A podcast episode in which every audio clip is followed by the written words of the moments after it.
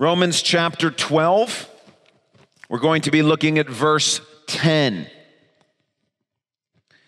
Be devoted to one another in love. Honor one another above yourselves. Be devoted to one another in love. Honor one another above yourselves. Now, this verse is a good chance for me to remind you that as we talk about the Ten Commandments of love from Romans 12, we are particularly focusing on our relationships with one another. These are not primarily about our relationships with God, although they're applicable. But when we think about the idea of being devoted, we normally think about being devoted to the Lord. That is of first importance, of course. But here in this passage, we're thinking about our relationships with one another marriage relationships, parent child relationships, friendships, relationships at school, at work, in the neighborhood, with extended families. And God is giving us instructions that will allow all of those relationships to be a blessing to us and to others. And in the midst of that context, of thinking about our relationships with each other, God says, be devoted to one another in love. Meaning, honor one another above yourselves. In other words, being devoted to one another in love means putting others' interests above our own. It's the idea of loyalty. It's the idea of faithfulness. It's the idea of thinking of another person and what they need above ourselves and what we need. The opposite, just like the opposite of sincerity was hypocrisy, the opposite of devoted is selfish. It's the idea of betrayal, disloyal being devoted to one another means honor one another above yourselves. Think of others' interests before your own. Now, what does this look like in real life? Well, what I'd like to do this morning is I'd like to share a story, a real life story with you that allows us to kind of work through this idea of being devoted to one another. For this story, it comes out of the Old Testament. Some of you may be reading in the books of 1st and 2nd Samuel. That was a possible assignment that I gave a couple of weeks ago about getting into God's Word. If you're not, I just encourage you at some point later today or this week to read the story we're going to look at this morning. It comes out of 2 Samuel 15 and the following chapters. And it's a great opportunity to see what being devoted or not being devoted to one another looks like. Now, in order to take this real story from the Old Testament and kind of make it more vivid to us, I've asked seven friends if they will come and help me with this illustration. So, guys, if you would come on up here. We're going to work through this story, and these men will represent characters in the story, and that's going to help us kind of keep our place in the story and sort of remember who's who. But while they're coming up here and lining up, you also need to help in the sense that we together are a character in the story as well. We are King David. Okay, so you're ruling over the kingdom of Israel, and things are going quite well in Israel. But you and I, we're David, and as we go through this story, there are seven different people that you are going to interact with in the story. Now, some of you may already know some of these characters from reading the story. Some of you may not know them. That's fine. What I want to do this morning is I want us to take each of the characters And I'm going to talk us through a little of what we know about that character. And then I'm going to ask you whether or not you think that person will be or was devoted to you. So on your sheet, you have a chance if you want to kind of mark down how this is going to go. You can shout it out loud if you want. You may choose not to do that because some of these are tricky. And so the goal is not to try to trick anybody. So if you just want to kind of answer silently in your head, we're going to ask the question Were each of these devoted to you? Were they loyal to you? Did they honor you? Did they put your interests above their own interests?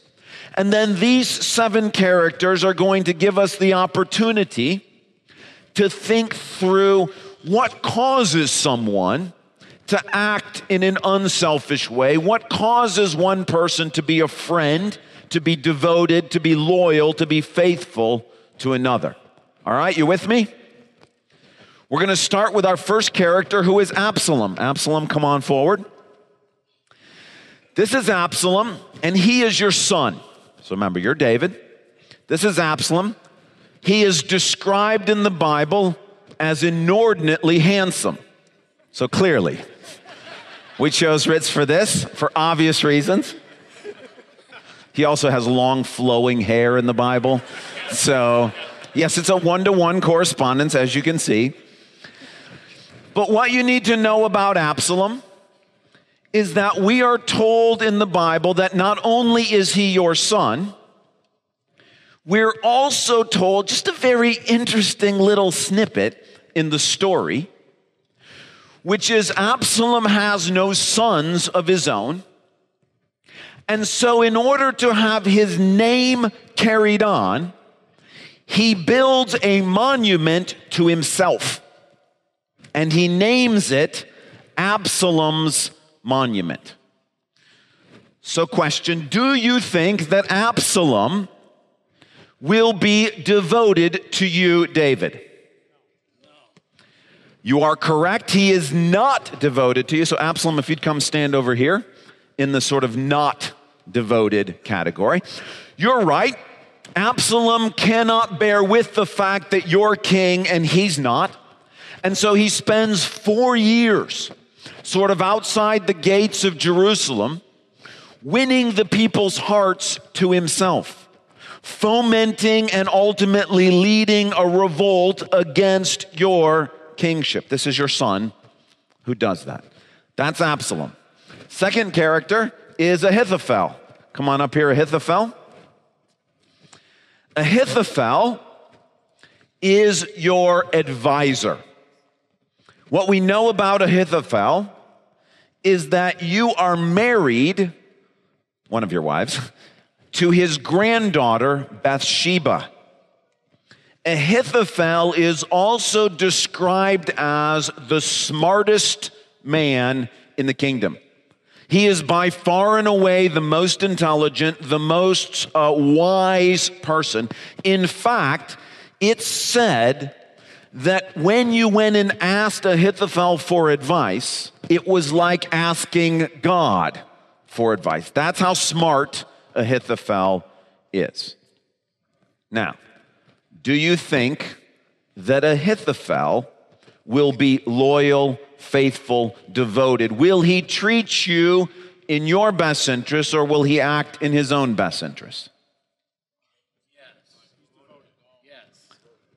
Turns out that Ahithophel is not devoted to you. Ahithophel, go and join Absalom. Ahithophel sides with Absalom in the revolt, and he turns against you. He's been your advisor for many years, but it turns out that the smart thing to do is to side with Absalom. Absalom's younger. Absalom's stronger, and Absalom has indeed won the hearts of the kingdom. They're on his side. And so, the wise, intelligent, smart thing to do is throw your lot in with a future winner. And so, that's what Ahithophel does. Now, before we go on to anybody else, this is a chance to sort of address what might potentially be a question. The question is okay, we've been asking, are Absalom and Ahithophel devoted to you? Are they putting your interests above their own? But you might be saying, well, maybe Ahithophel is not devoted to David, but maybe he's devoted to Absalom.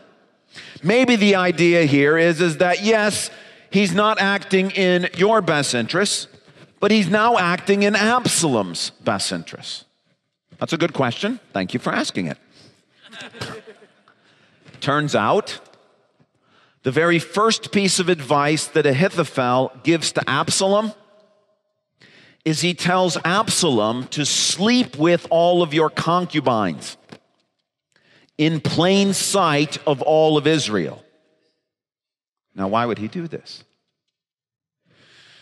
Well, it's not in Absalom's best interest because it's a clear violation of the seventh commandment that God gave to Israel. And any godly Israelite is immediately going to be repulsed by the fact that Absalom has gone and done this. So, why would Ahithophel give him this advice? Well, it's a smart thing to do. You see, Ahithophel is worried. Absalom, this is your son. If you guys make up at any point, you're going to forgive him. What's going to happen to the person who betrayed you who's not your son? You're going to kill him, right?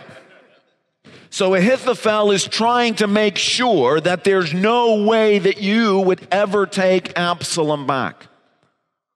And the point is, it's not that Ahithophel is devoted to Absalom and not to you. It's that selfish people are always selfish. no matter what situation you put them in. So, no, Ahithophel is not devoted. He is not a good example of what Romans 12:10 is talking about. Okay, third character, Ittai. Ittai is a Gittite.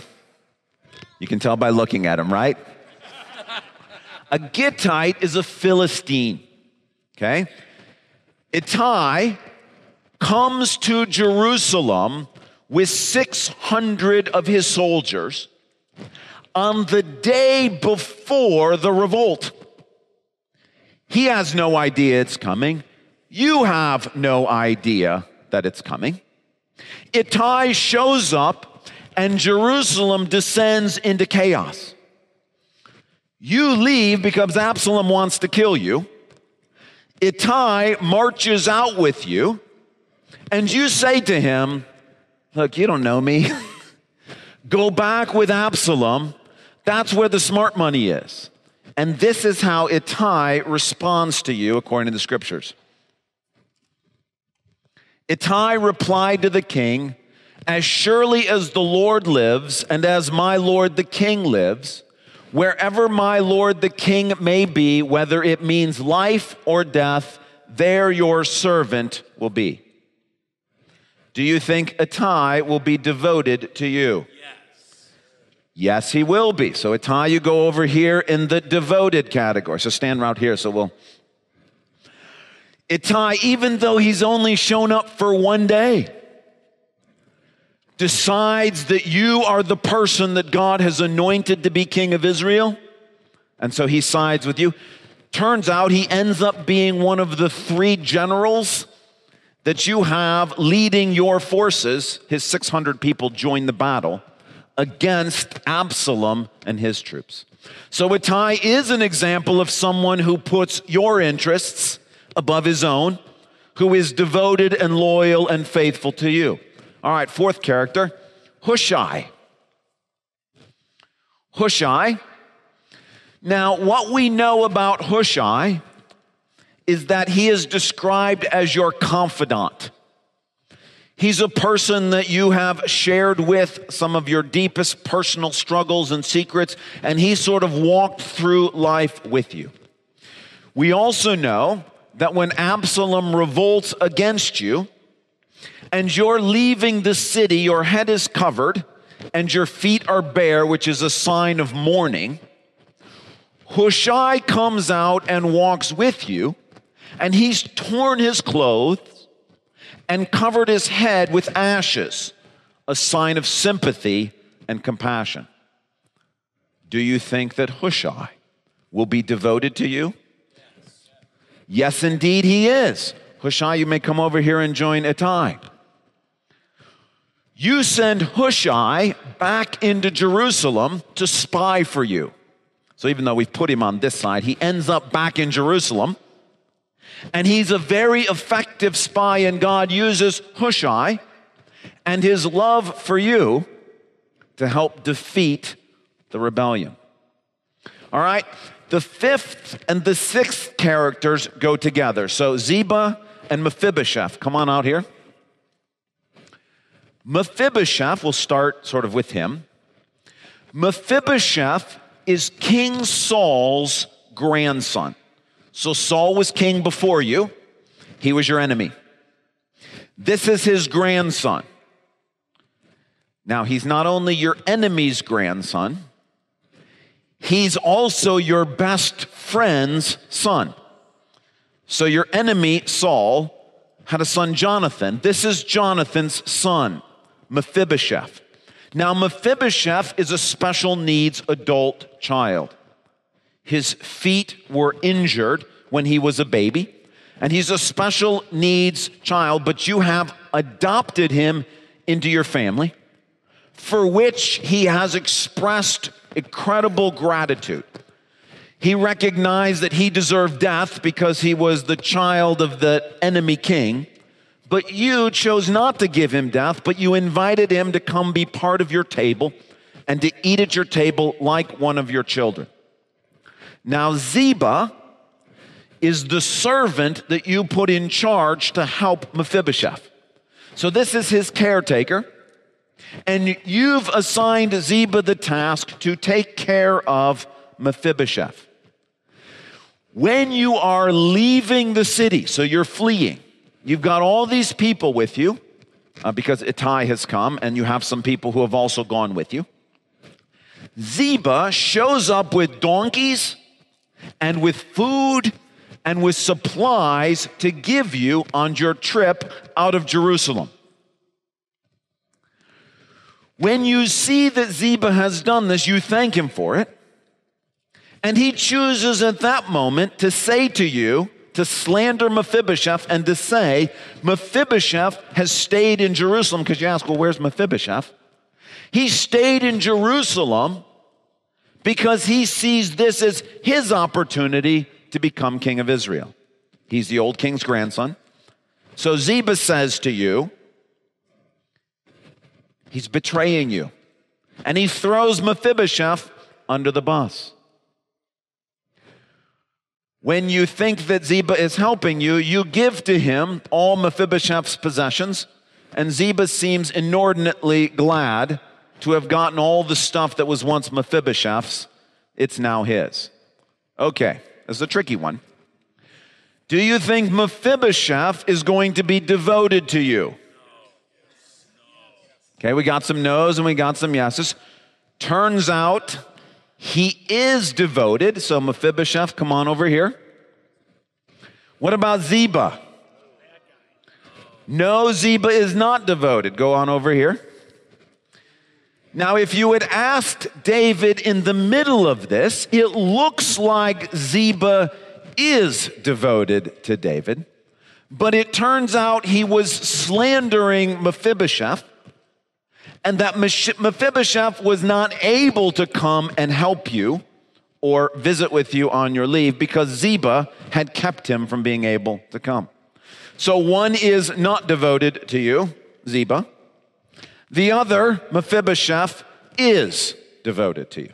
Okay, last character. Come on up, front and center. This is Joab. Joab is the commander of your armies. Uh, he's been with you for a long time. And Joab has shown himself to be a vengeful avenger of anyone who crosses you. Joab is a tenacious fighter and he has shown himself to take on anybody who dares to cross you, the king. Question Will Joab be devoted to you, Or will he not be? Will he act selfishly? Tough one. Turns out, no, he is not devoted to you. Now, I got to explain this one.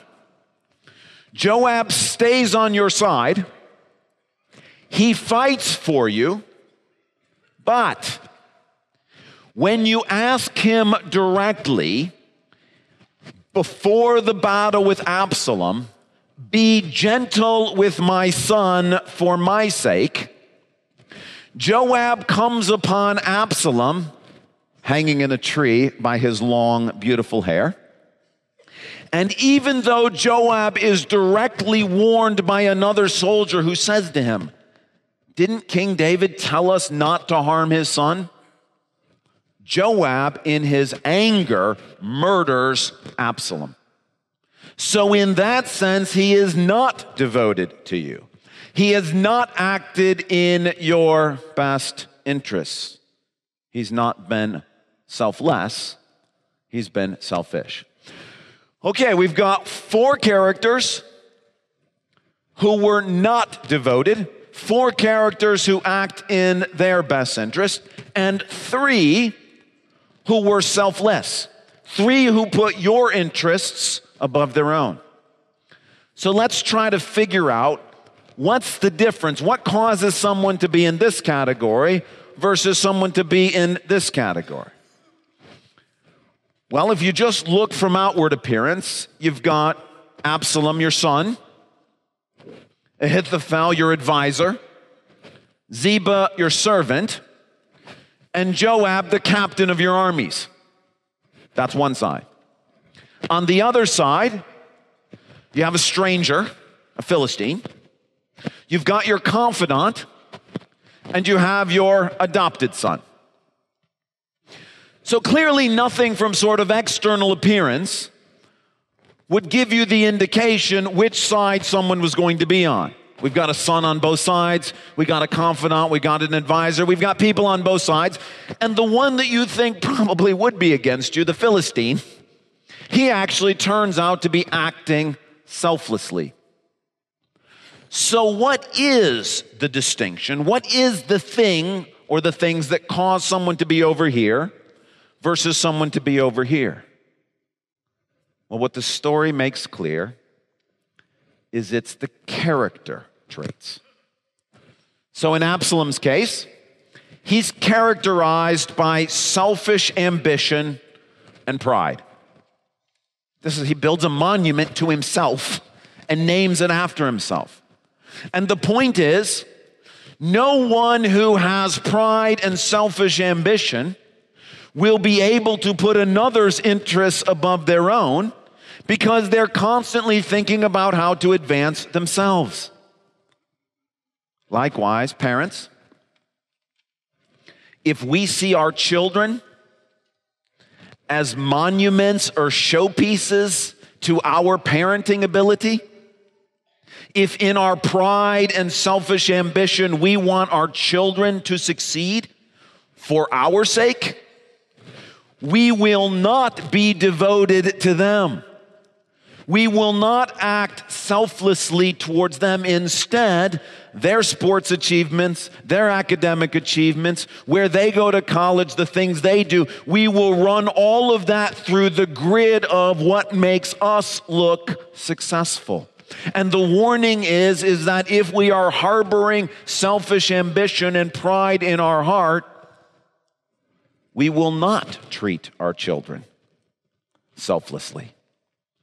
Instead, we will find some way to encourage them and urge them and to view them in light of what we get out of them. We won't want to release them and let them go. We won't want them to pursue the things that they want to pursue or might be in their best interest. We'll want to push them to make us look good. Ahithophel.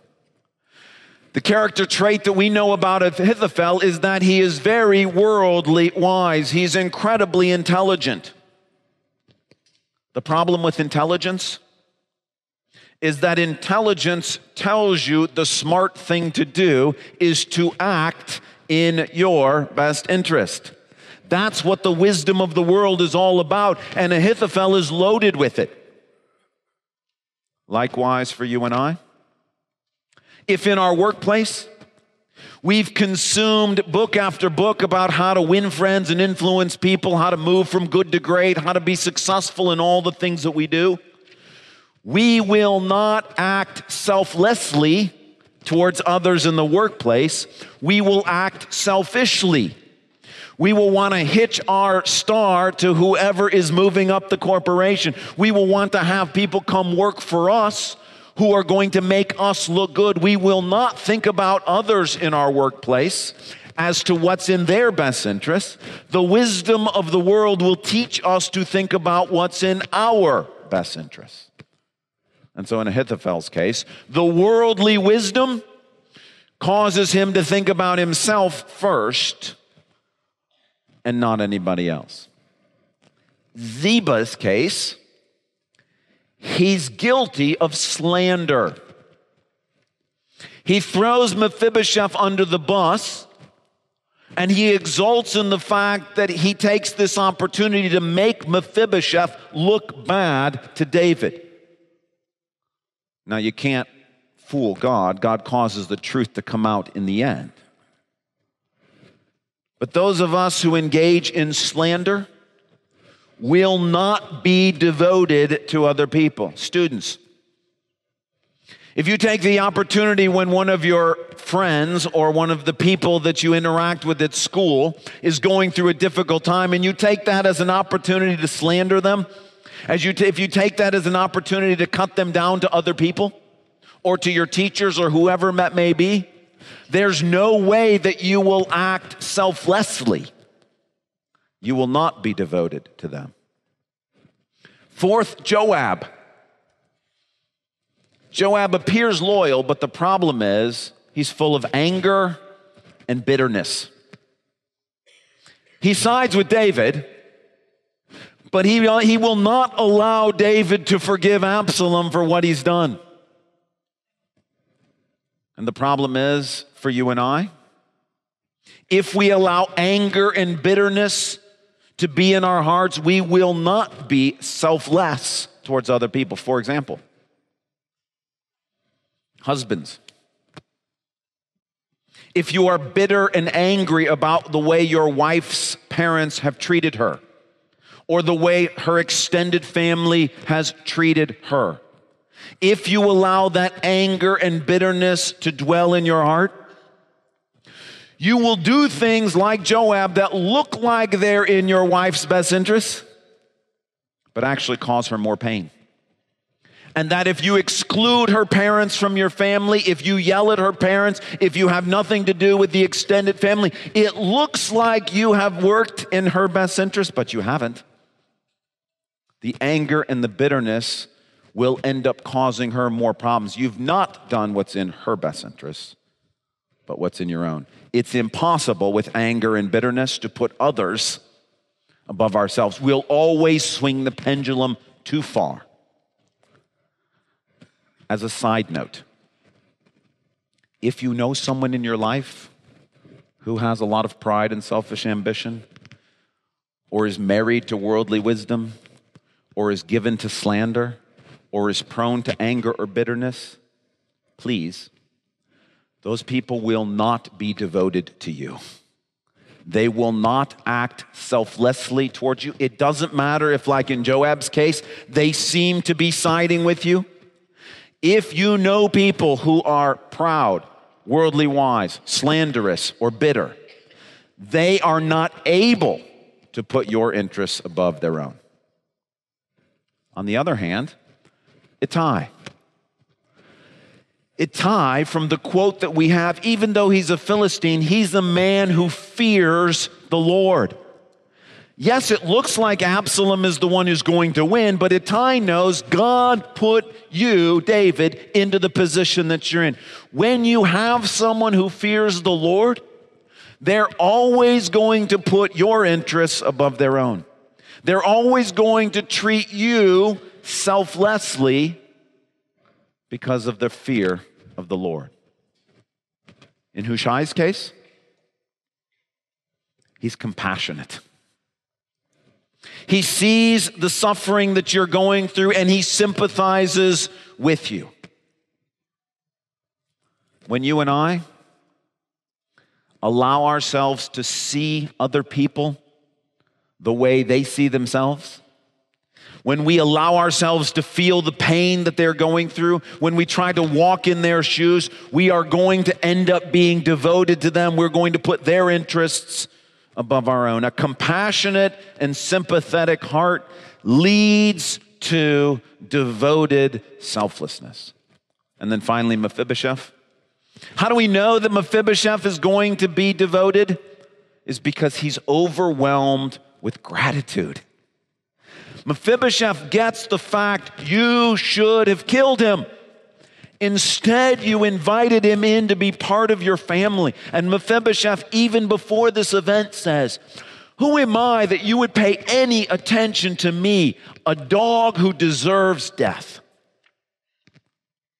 When you and I are grateful for how God has used other people in our lives, we're going to be devoted to them. We're going to put their interests above our own. So, what's the difference? Oh, sorry. As a side note, I gave you one over here. If you have people in your life who fear the Lord and who are compassionate and who are grateful, spend as much time with them as you can because those are people who are going to be devoted to you. They're going to be selfless, they're going to put your interests above their own. What's the difference between whether someone is undevoted or devoted? It all flows out of the character in our hearts.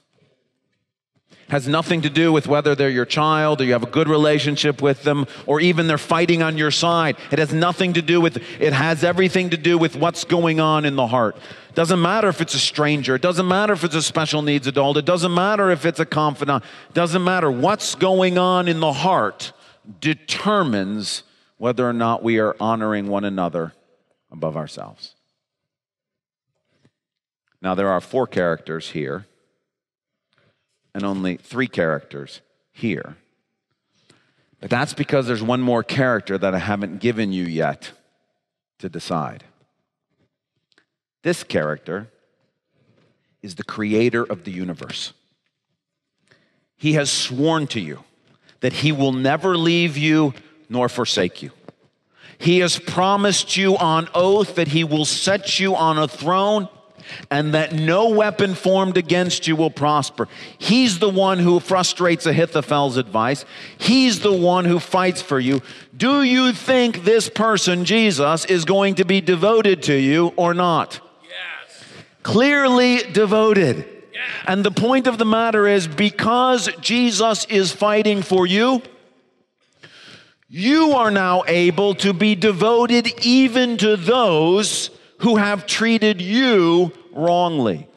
This is what allows David to forgive Absalom and to weep for him in his death. Now, Ahithophel, unfortunately, in all his wisdom, commits suicide before David has a chance to interact with him. Ziba, because God has been devoted to you, you are able to give Ziba a reward for the fact that he did help you when you were leaving the city. Even though he did it out of wrong motives, you're able to see through those and to bless him. And in Joab's case,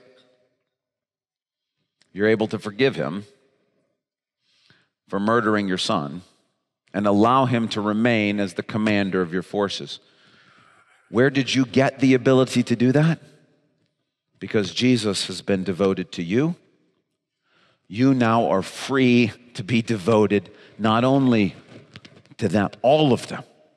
And the point is this because God is giving all his time and energy and power and resources to bless you, you and I are free now to worry about blessing others.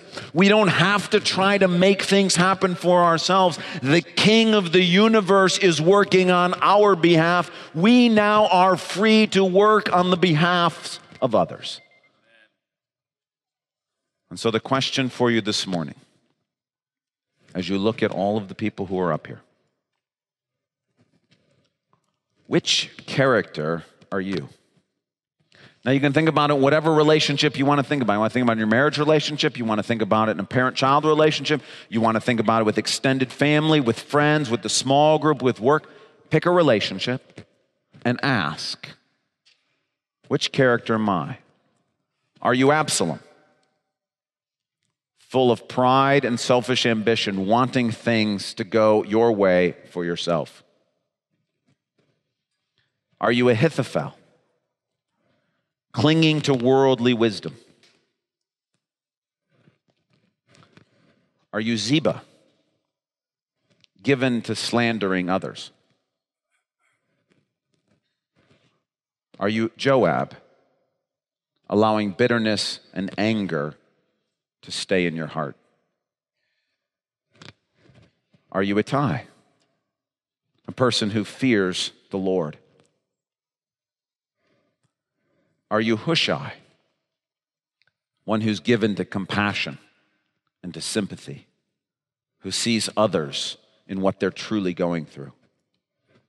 Are you Mephibosheth, overwhelmed with gratitude for what the Lord has done for you?